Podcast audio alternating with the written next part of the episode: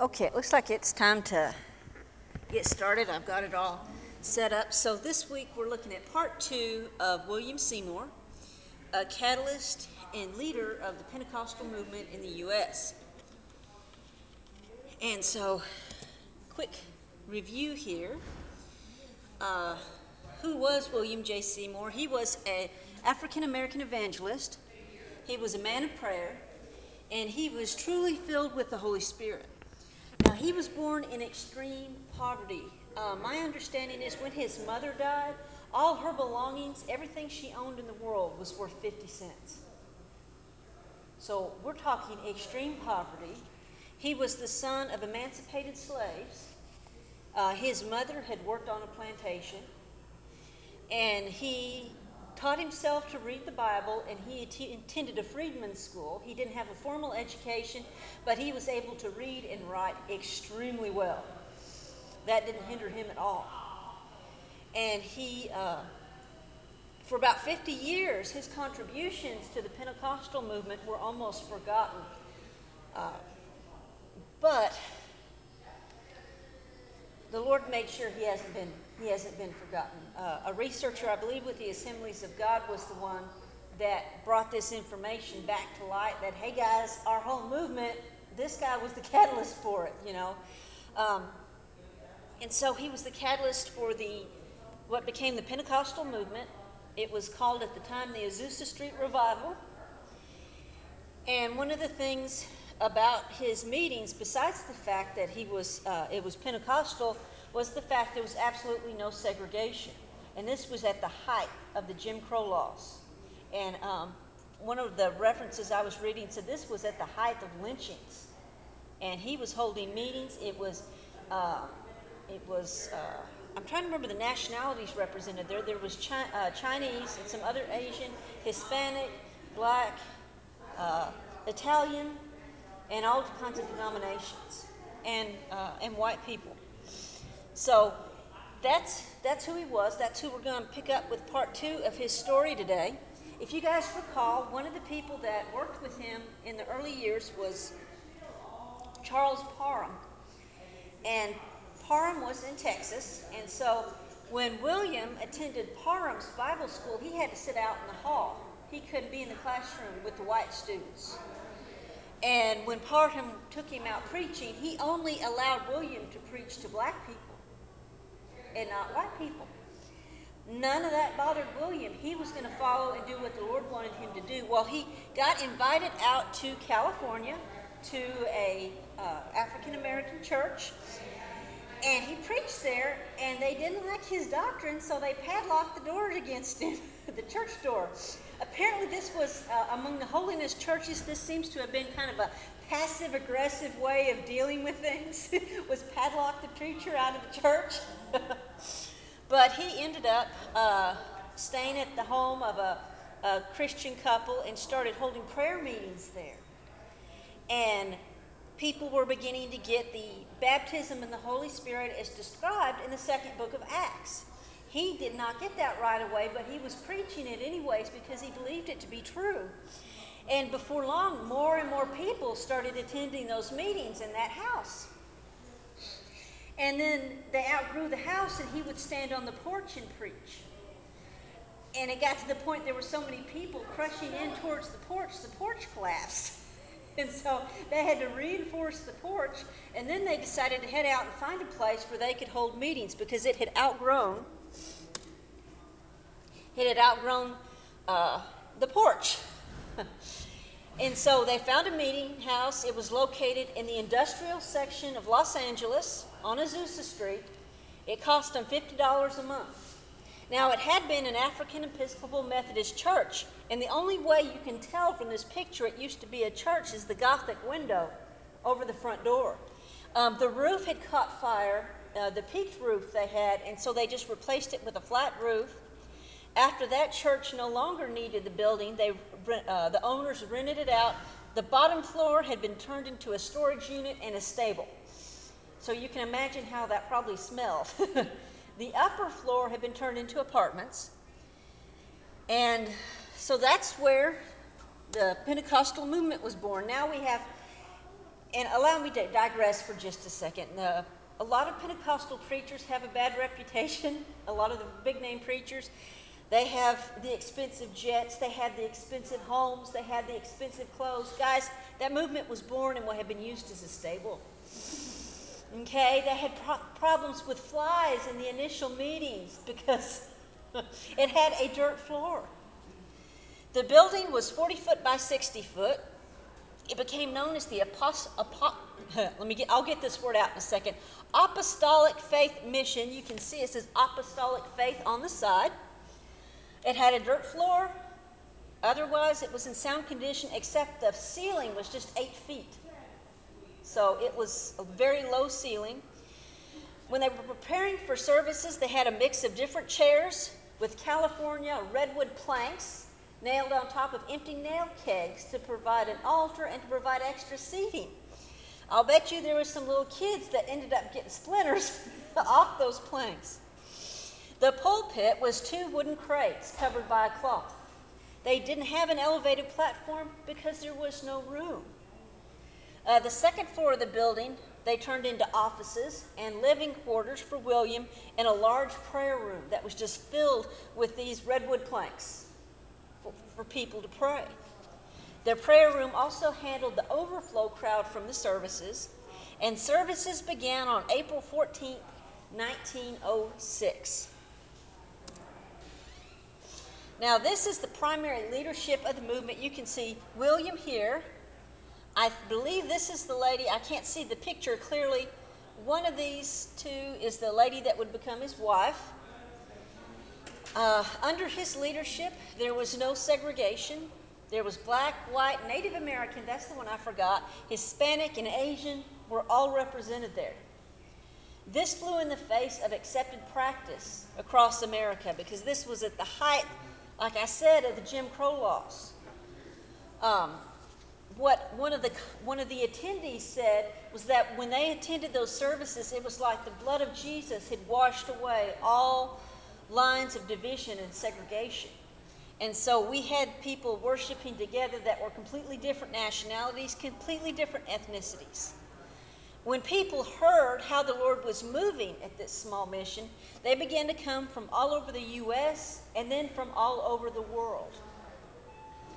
Now, another neat thing about this is there was no rejection of women in leadership positions at Azusa Street. And this was about, I believe, 11 or 12 years before women even got the right to vote in the U.S. And uh, that was, again, another one of the uncommon aspects of Azusa Street. And it's noteworthy that when William, when this began to develop, William delegated authority to 12 overseers, ordained ministers, and commissioned missionaries. He wasn't intent on being in charge.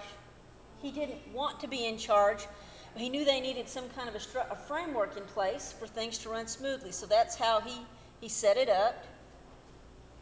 And probably most of the people in this picture are among those that he uh, ordained to the delegated authority to. So there was, and you can see in the picture, there's a mixture of black and white people. It's not all, it's not all white people, and it's not all black people. Now, when the uh, when it started, it got mocked in the press. So, one of the things that set the Pentecostal movement apart from the other movements was tongues. Um, they would speak in tongues. And if you look at this, this is uh, the Los Angeles Daily Times, April 18, 1906, six days after the meeting started, they were already front page news. Weird babble of tongues. New sect of fanatics is breaking loose. Wild scene last night at Azusa Street.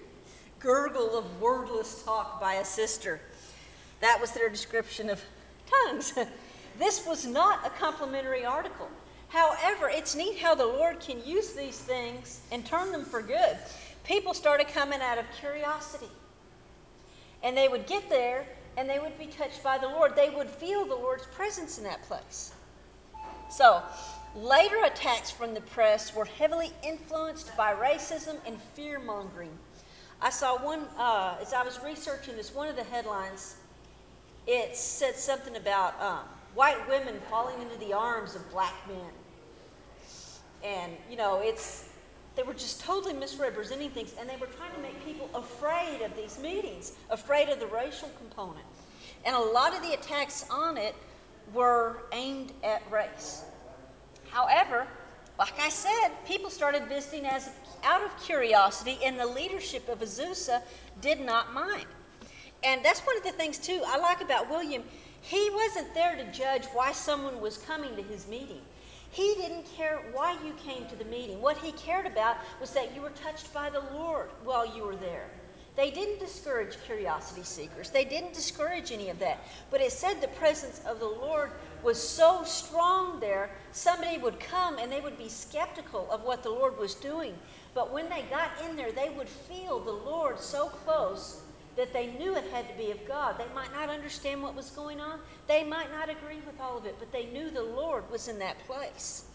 And that reminds me of a, um, an incident in, in California that's not directly related to Azusa, but it was a woman that uh, attended church. And she said that she, when she went to church, she felt something there she hadn't felt since she was a little kid. And what it was was the presence of the Lord, and that woman eventually got saved.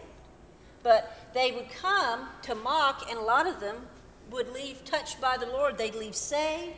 They'd leave with bodily ailments healed. They would leave with um, the baptism in the Holy Spirit, as the Pentecostals believed in it. So there was a lot of neat things going on there. Now, this gentleman is Frank Bartleman. And he was kind of the, you might call him a Christian journalist of sorts. He did a detailed record of everything that went on at Azusa Street. He recorded the prophecies that went forth there. He recorded um, people's testimonies. He recorded healings that took place. He was an itinerant evangelist. And uh, that article that I just showed you on the previous slide, um, whoops, wrong direction. This article was published the day of that horrific San Francisco earthquake of 1906, where so many people were killed. Well, Frank Bartleman saw that there was an opportunity here, okay? So he wrote a tract about the earthquake and reminding people that they needed to get right with God. And they needed to get saved and reminding people that the Lord does judge sin. And so um, this tract, even though at that time I don't think Bartleman was directly associated with Azusa, it caused people to head to that church where they heard prophecies were going out because they wanted to know what was happening. Was this the end of the world? You know, so um, Bartleman, Frank Bartleman, ended up recording the happenings at Azusa in great detail. And as new prophecies came out, they would be published, they would be published in tracts. And so these tracks, um, you guys remember the Chick tracks? Have you guys ever seen those? Uh, well, when I was a kid, the main tract that churches were still using were Chick tracts, and they were like little miniature comic books. They were about that wide and about that tall. Oh, okay, yeah. Yeah. Well, these tracts were a little bit different. They were usually, um, I think, maybe two sided uh, pages. They were handed out for free, and it was kind of like the equivalent to religious pop-up ads on your computer now. You'd be walking down the street and someone would hand you a tract, kind of like a pop-up ad on your computer, you know. But that's what uh, these tracts played a big part in um, initially getting people to come to Azusa, even though they didn't have the name Azusa on it. It wasn't associated with Azusa, but these people were afraid and they knew where the Lord was moving, so that's where they headed. Okay? So, more than 1,000 people at a time tried to attend services in that 60 foot by 10, I believe it was, I can't remember the dimensions, that small building. Okay, that was not a big building. Regular crowds of upwards of 1,500 people were not common. Uh, the core membership was about 60 to 80 people that were the main, the main members that kept it, uh, kept it running but up to 1,500 people. That was for three years. That many people were coming. The building would be packed, spilling out onto the boardwalk and onto the dirt street surrounding the mission. A stenographer was attending. Her name was Clara Lum, and she helped record the messages that were being preached by William and others, and recording testimonies and recording prophecies. And she decided to uh, suggest they put it together into a newsletter, which they call the Apostolic Faith. This was the first one. Pentecost has come. Los Angeles being visited by a revival of Bible salvation and Pentecost as recorded in the book of Acts. So its peak circulation was about 50,000 people. And it went all over the United States. And um, usually the first page would contain one of William's sermons because he was, again, he was the main one that was speaking at these meetings. And even though he would not have said he was in charge, it was obvious that he's the one that the Lord put in control of those meetings. So they had the newsletter going out, and things are really, really happening here. There were three services a day, every day, seven days a week, held at 10 a.m., noon, and 7 p.m. This lasted for three years. He was at the helm. And those services would usually just run together so that it was like an all day long service. And his preaching style was very straightforward, very firmly based on biblical teachings. And contrary to the reputation of Pentecostals and some Pentecostal preachers, William was not given to excitement or excessive emotion during his sermons. And they said sometimes during those meetings there would be prolonged seasons of silence, and they'd look up, and William would be up there. I told you the, the pulpit was two crates stacked up on top of each other. He would be sitting behind the pulpit with his head in the crate praying as the Lord was moving in that service.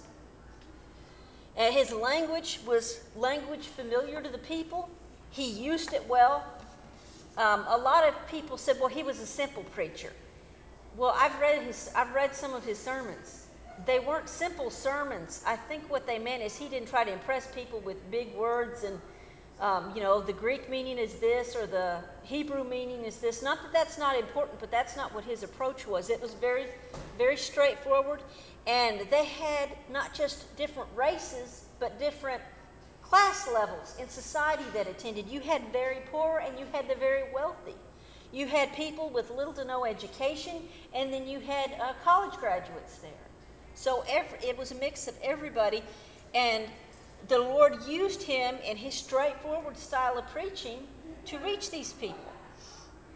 Uh, during these services, people would be saved, they'd be born again, they would be baptized in the Holy Spirit, they would speak in tongues. There were people that were set free from demonic possession, and there were all kinds of healings that took place there. And so it was just tremendous. It was truly a one of a kind revival in the United States. And so, like I said, um, this lack of segregation was taking place during the height of the Jim Crow laws. Um, in addition, women were preaching there and given leadership positions before they were granted the right to vote. There are all kinds of denominations that were coming too Baptists, Quakers, Methodists, holiness groups, Mennonites, and Presbyterians, just to name a few. All different kinds of people were there. Basically, what it was is it was people that were hungry for God. And they didn't care what the denomination of the person next to them was or what the color of the person next to them was. They were there to be touched by the Lord. They were there to have an experience with the Lord. Uh, during these meetings, there were no musical instruments used. Now, if you've ever been to a Pentecostal church, you know Pentecostals don't have anything against musical instruments. They kind of, uh, they definitely like music. Um, I remember uh, one church I attended, we had a um, we had a very talented drummer and I, I, I promise you guys, I used to wonder if one of these days he was going to get so caught up drumming, he was going to start banging his head on the drums like Animal from the Muppets. He was that caught up in it. So they didn't use musical instruments, but it's not because they were against it. I think it's pretty much they didn't have room for it in there, for one thing, with so many people.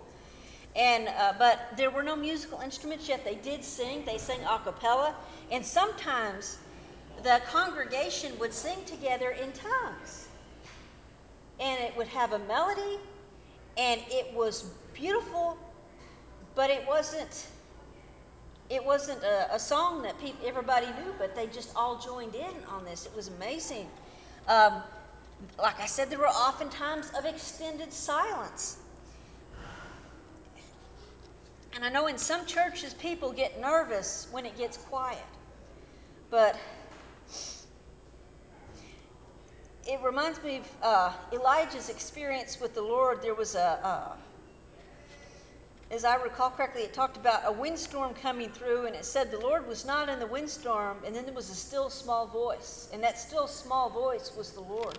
The Lord can speak to us in the noise and excitement of a windstorm, so to speak, but He can also speak to us in silence.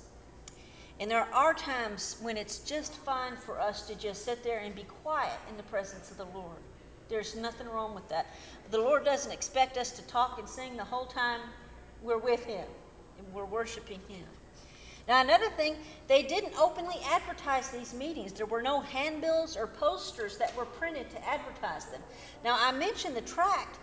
Um, when that tract about the earthquake went out, it was not directly tied in with Azusa Street.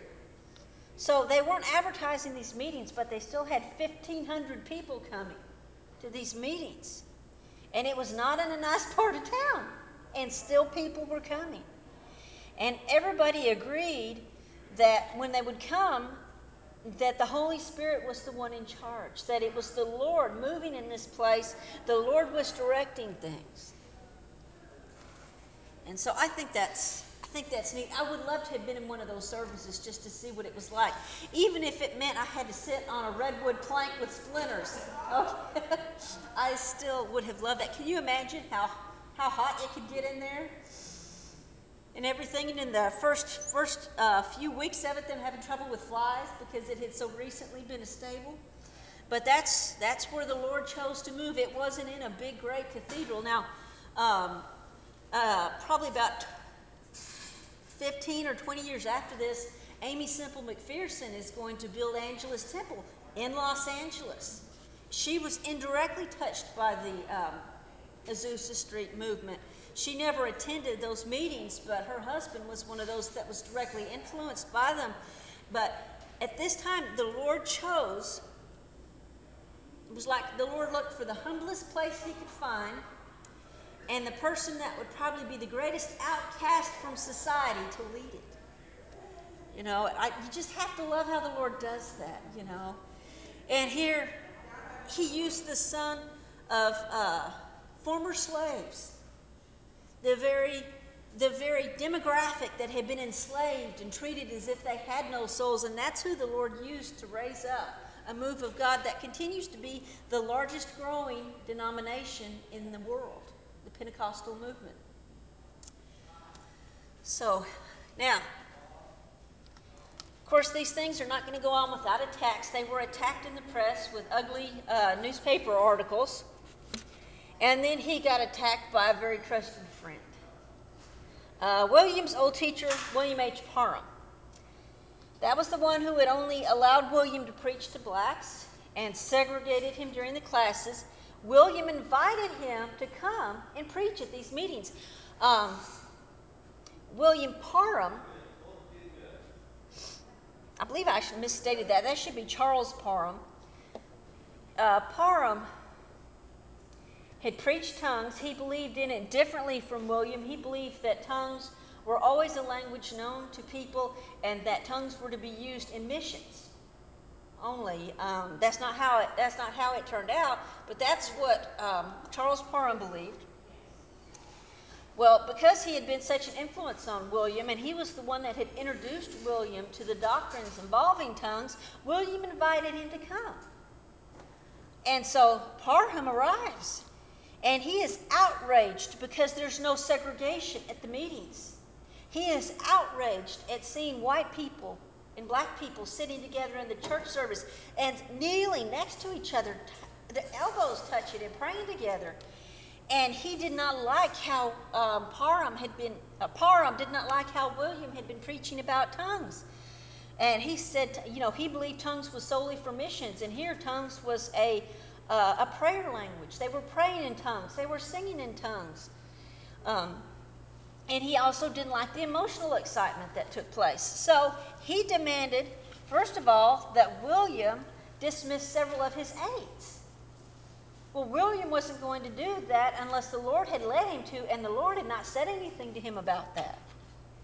And so Charles Parham's presence resulted in the first split among the Azusa group. But he wasn't able to stop the desegregation. When he tried to, when he tried to put a stop to that, it was like, uh, as my sister Donna would have said, like water rolling off a duck's back. It just didn't, didn't have any impact.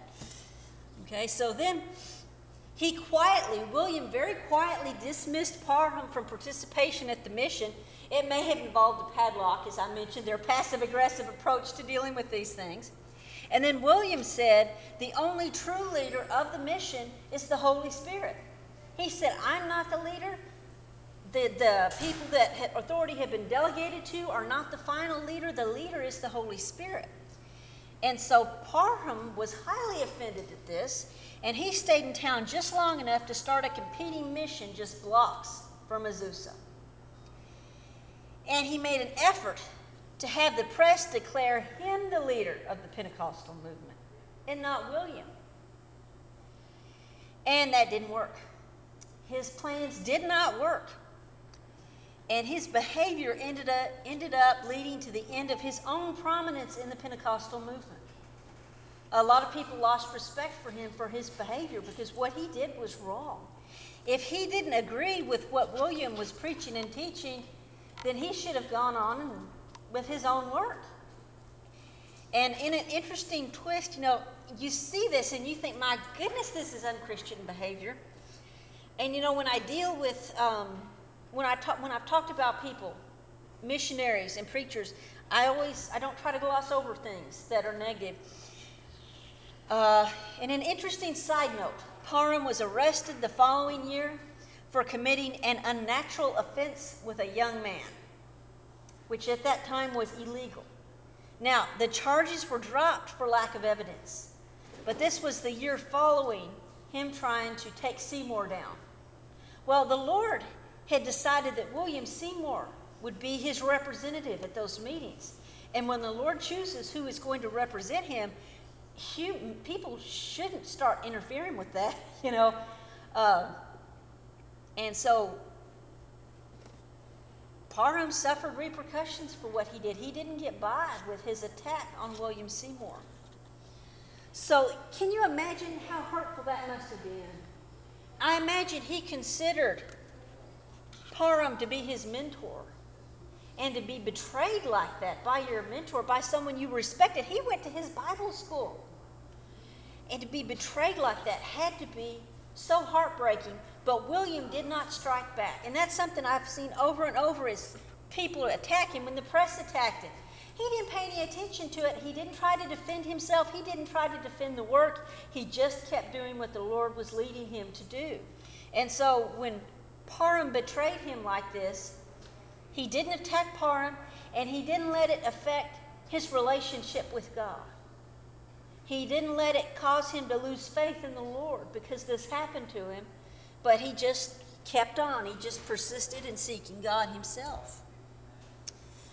Well, he got married.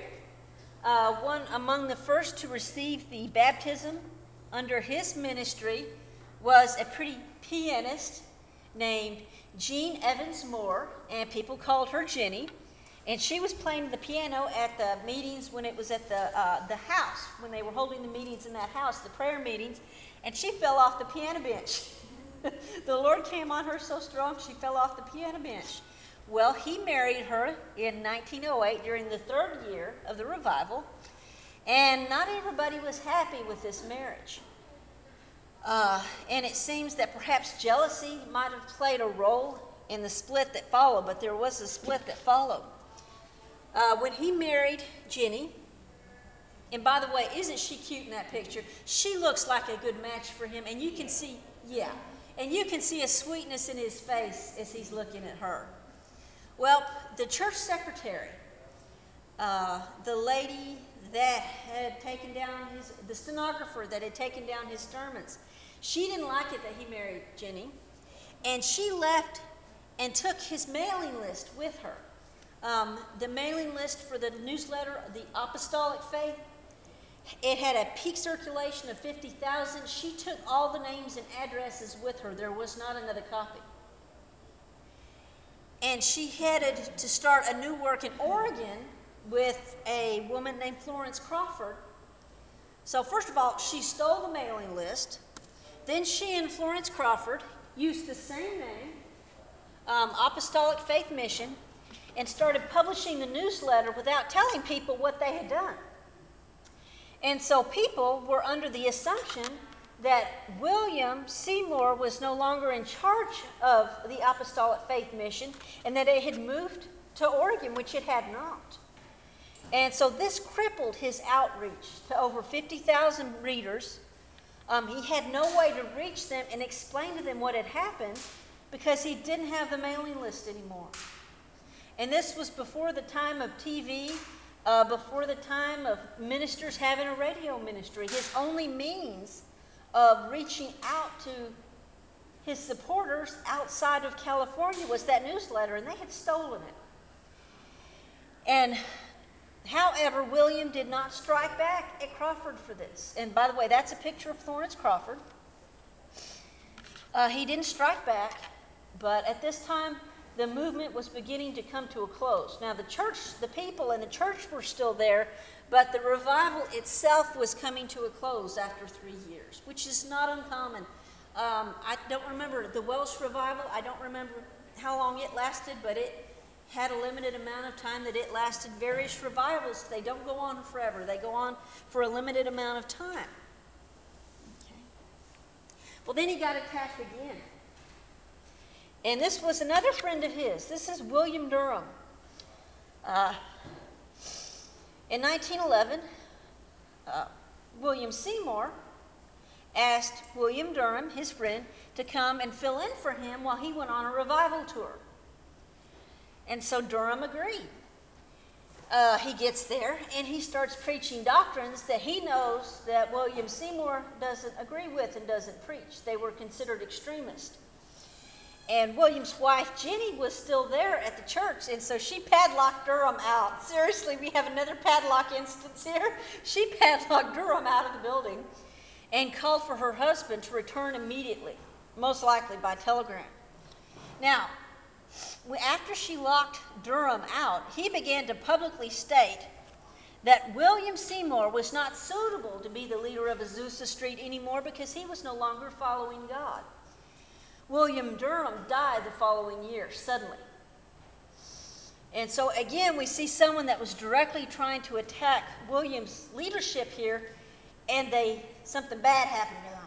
This instance, someone died. And so, again, he was betrayed by a friend. And that had to be so heartbreaking. And it's so sad when ministers and Christians get competitive. It's such an ugly thing. And it shouldn't, it shouldn't be such an ugly thing. But again, William didn't let this shake him. He didn't let this shake his faith in God.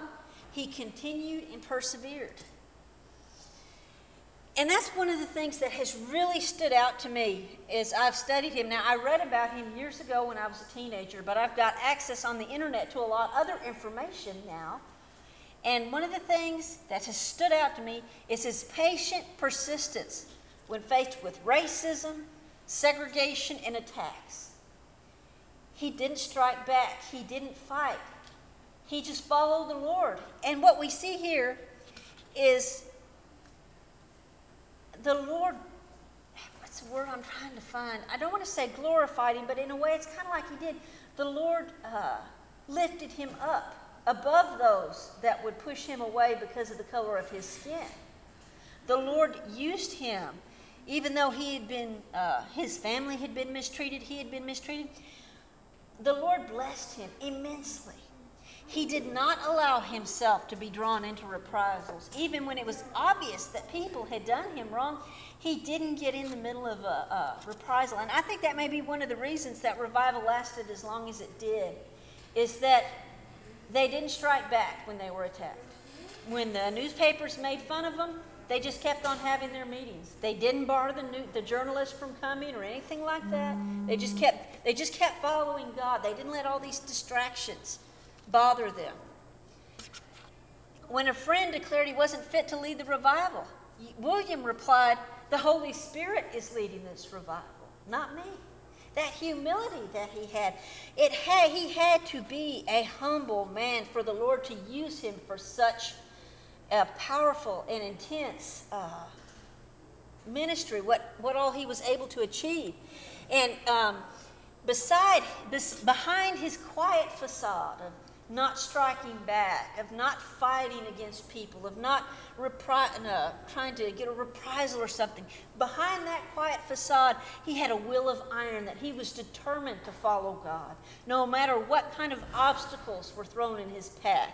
He was determined to attend Bible school, even if they made him sit outside in the hall. He was determined to preach, even if the minister he was working with would only let him preach to black people. He was determined to follow God, even when people were telling him that he was not supposed to be the leader and all of that. He was determined to follow God. That will of iron that he had, I think that's neat. That's a truly a powerful determination that he had and that the Lord used. Whoops. I went too far. Let me go back in my slides here. So, even after the Azusa Street revival came to a close, he and Jenny stayed on at the Apostolic Faith Mission on Azusa Street. Um, it became a primarily an African American congregation. He stayed there as the pastor, and then he would hold revivals across the country while he was still pastoring. And he passed away on September 28, 1922. He was only 52. Now that's awfully young. He passed away in his wife Jenny's arms. And I think that's sweet and romantic. You know, I'm a sucker for that sweet romantic stuff in these stories, and I thought that was sweet. He passed away in her arms, and she continued to pastor that church until her death. So she took over after he passed. And so his work, his work drew to an end.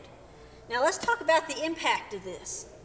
As I've, I've already said, that revival marked the beginning of the Pentecostal movement in the U.S. Just about every major Pentecostal denomination, Assemblies of God, Church of God, uh, uh, Pentecostal holiness, they could trace their roots back to Azusa and his quiet, patient leadership. Thousands of missionaries resulted from this movement. Lots of missionaries from its first days. Um, Aimee Semple McPherson and her husband, uh, Robert Semple, they headed out to the mission field inspired by what was going on in the Pentecostal movement. Her husband was Pentecostal. So thousands of missionaries took the Pentecostal message all over the world, and it remains the fastest growing Christian group in the world to this day. And it, the Lord used a, a quiet, patient man with a will of iron. That's who the Lord picked to lead that movement. I think it's so neat, and I so admire how how patient he was and how he just kept on following the Lord. And what a what an example for us. You know, that when things happen, disappointments happen, we are hurt by people, we're betrayed by people, we can follow William's example and just keep our eyes on Jesus and not let ourselves be pulled down by those things. So that's that's what I wanted to share. I'm finishing up a little bit uh, early today, but that's what I wanted to share. And I I just love I love I love studying about this because I had read about it when I was a teenager, but like I said, they didn't we didn't have the internet available like we do now. I don't want to say we didn't have the internet, but I didn't have the internet, okay? And if I did, there wasn't that kind of stuff available on it. But to be able to see the different pieces come together, to see people that openly attacked him, um, of the three major instances of that, one of them died the year after, and one of them, his ministry, he lost respect. So the Lord was with William. And you know, that's the most important thing for us when the end of our life comes. Did we try to follow the Lord? That's what the Lord's looking for. It's a, a missionary that we had talked about, uh, uh, Archibald Forder is who it was. I remember he had a funny first name. But he said that the Lord said it wasn't, uh, you know, the good and successful servant, but it was the good and faithful servant that the Lord was blessing and that the Lord was inviting to spend uh, eternity with him in heaven. It was the good and faithful. And we see with William a faithful man of God, a consistent man of God. And so that's a good, good thing for us to remember. The Lord's looking for us to be faithful. Not necessarily successful, not necessarily anything great in the eyes of other people, but He's looking for faithfulness. And so, if we could go ahead and close in prayer. Dear Heavenly Father, we thank you so much, Lord, that you called William Seymour out of, I believe it was Centerville, Louisiana. And Lord, you called him to preach, and you put in him a will of iron to follow you no matter what. And you, Lord, you used his humility and his sweet spirit and used him to raise up a, a uh, influential movement of God. And we thank you, Lord, for that. And we thank you for the example that He left for us that when we're hurt and when we're betrayed, to not let that take our eyes off of you, but, Lord, in all things to remain faithful to you. And I thank you, Lord, and I pray that you'll bless those that came here to listen today. I pray that they will leave feeling refreshed. And we thank you, Lord, in your name. Amen.